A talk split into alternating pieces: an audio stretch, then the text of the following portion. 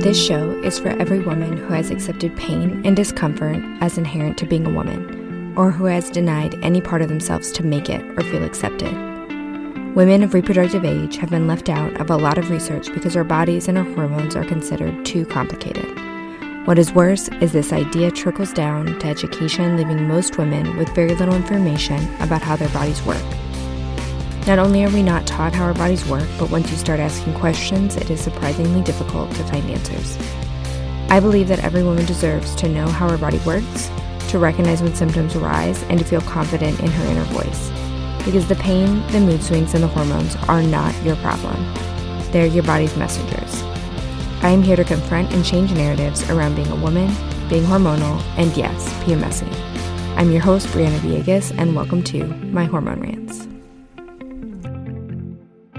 Hey, friend, today is going to be a quicker episode. I just want to address a really common misconception that there is with cycle syncing that it's just for someone with a regular cycle. And this idea that you have to either live with a regular cycle or you have to fix an irregular cycle before you could benefit or implement cycle syncing. And I want to start off by saying that no matter what physical symptoms you're experiencing, whether it's irregularity, pain, extreme moods, PCOS, endometriosis, or some other autoimmune disease, you will benefit from giving your body specific support that you, as a biological female, need. And that's not to say that cycle syncing is a cure all for everything, but our bodies are so intertwined. Our reproductive health influences other systems and other processes happening in our body just as much as other processes affect how our menstrual cycle functions. So, hormone imbalances can absolutely exacerbate other health problems that you may be facing. And there's aspects of cycle syncing that really should just be like baseline education, right? Like when your doctor tells you that you need to work on lifestyle, eat healthy, exercise, but then actually gave you specific recommendations for you.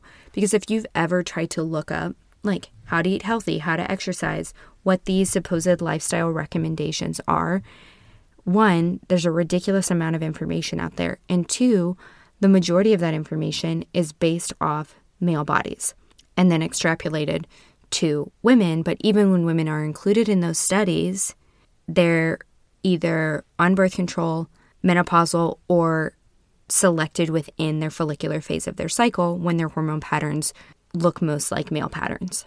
So it's those recommendations are not taking into account the amount of change that occurs over the cycle.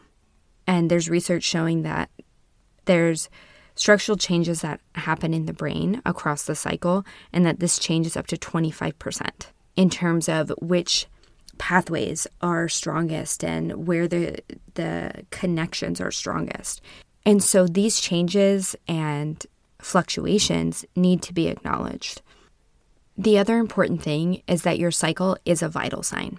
So with pain, temperature, blood pressure, all that stuff, your hormonal health and your cyclical health, your period health are all signs of how well things are functioning overall in your body. And so, tracking your cycle and understanding your specific patterns gives you a window into your health. And it also gives you so much data that you can then take into a doctor's office to advocate for yourself if you're seeking out a diagnosis or seeking out testing, where you can s- say that even if a test comes back within the range of normal, because hormone tests are really designed to identify very extreme ranges like to say that it's a hormone imbalance or something's low or high because again what are their solutions? Their solutions are then to go into hormone therapy most often. And so how out of balance your levels need to be in order to warrant taking progesterone or estrogen supplements is more extreme. So you can fall within normal on a test but still have all of the signs of something and the real question is when do you want to address it? Do you want to address it by the time it's so out of balance that a test can pick it up? Or do you want to address these symptoms as they show up and understand how to manage them as you go? So instead of saying, like, I need to get my cycle fixed before I can implement this, it's saying, like, the fact that my cycle is irregular is a sign that I need to take action and start to support my body in the way that it really needs. And so often, one thing that I recommend for people who have more regular cycles but are dealing with PMS and different things like that is that they can really start cycle syncing in the way that feels most accessible to them. So if that's food and movement, great. If that's in their work or in their relationship or just kind of more in a lifestyle aspect, if that feels most accessible to start to tap in and tune into what cyclical living feels like and looks like for them, that's great.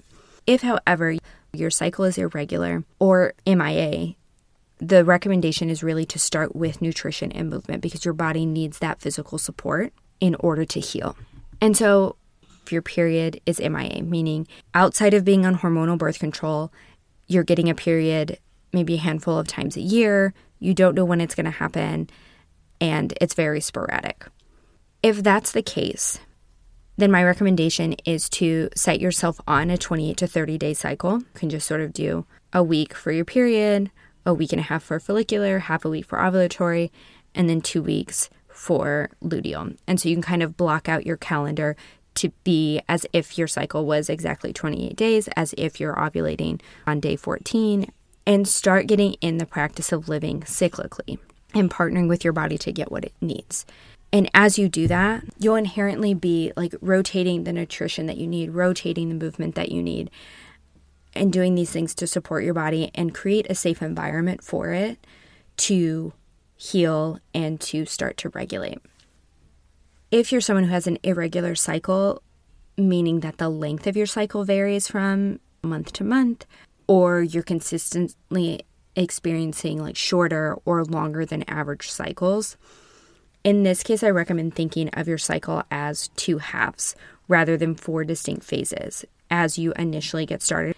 So, if you've just had a period recently, I would think of that initial maybe two to three weeks as follicular and ovulatory, and then kind of determine like what's a likely halfway point and shift to luteal and menstrual in terms of the type of foods you're eating, the type of movement that you're engaging in, and as you do that, paying attention for any shifts in mood that you might experience that are indicators of your body trying to transition to a different phase. Because a lot of times, what will happen in these, especially longer than average cycles, is your body will try to ovulate.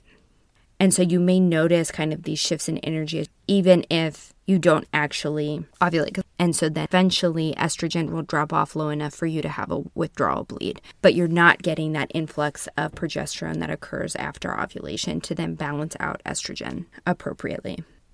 And so in this scenario, by creating these two halves, you could start to lean in to your current pattern, but in a more cyclical way to support it. And if you're erring on the side of like, do I do more weeks of follicular ovulatory or luteal menstrual? I would always err on the side of allotting more time for that luteal menstrual phase because women have a tendency to chronically stressed and chronically under eating.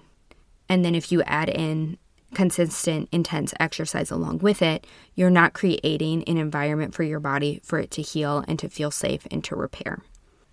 And the beauty of the human body is that there are functions of our body that are influenced by both bottom up signals as well as top down signals. So when our cycle is working optimally, like that is going to push us into a more cyclical way of living, right? Because we will feel those natural shifts and our tendency and our focus is going to shift. So we'll just tend to lean towards certain tasks more than to others, depending on the phase that we're in, or be drawn to certain types of movement versus others, or our cravings will kind of give us that insight that, like, oh, we need more calories, we need more food during this window than we did last week. So there is that intuitive process that happens when your body's cycling optimally. But at the same time, if that's not happening, you also have the power to have that top down influence where by putting yourself into a more cyclical pattern, it's creating that cyclical environment for your body to reconnect with. So I hope this is helpful. I know that this is definitely a topic that gets more in the weeds of, you know, personal experience because we all are so different, but often we have similar root causes and they may just show up in slightly different ways. So those are all things that that you can start working on. And the beauty of cycle syncing and these recommendations is they are lifestyle things. So you can try this out along with any other kind of protocol that you might be on with your doctor. You can just see how you feel with it and testing this out for yourself. If you've been hearing about cycle syncing but aren't really sure exactly what it is or how to get started, I'm so excited to be able to invite you guys to join the waitlist for my Cycle Syncing 101 mini course that's going to be opening up at the end of May. This course is full of mindset shifts on how to think about your cycle, how to change the relationship you have with your cycle, as well as tons of practical tips on how to get you from thinking about cycle syncing to living it. Check out the show notes for the link to join the waitlist so that you don't miss any of the details or any of the exciting bonuses to come. Thank you so much for listening. If you want more great episodes like this one, subscribe on iTunes, follow on Spotify, or wherever you listen, and be sure to share with someone who could also benefit from this information. And if you want to learn more about how I can help you stop normalizing your symptoms and start optimizing your experience, head to BrianaVillegas.com or find me on Instagram at Briana Villegas Coaching.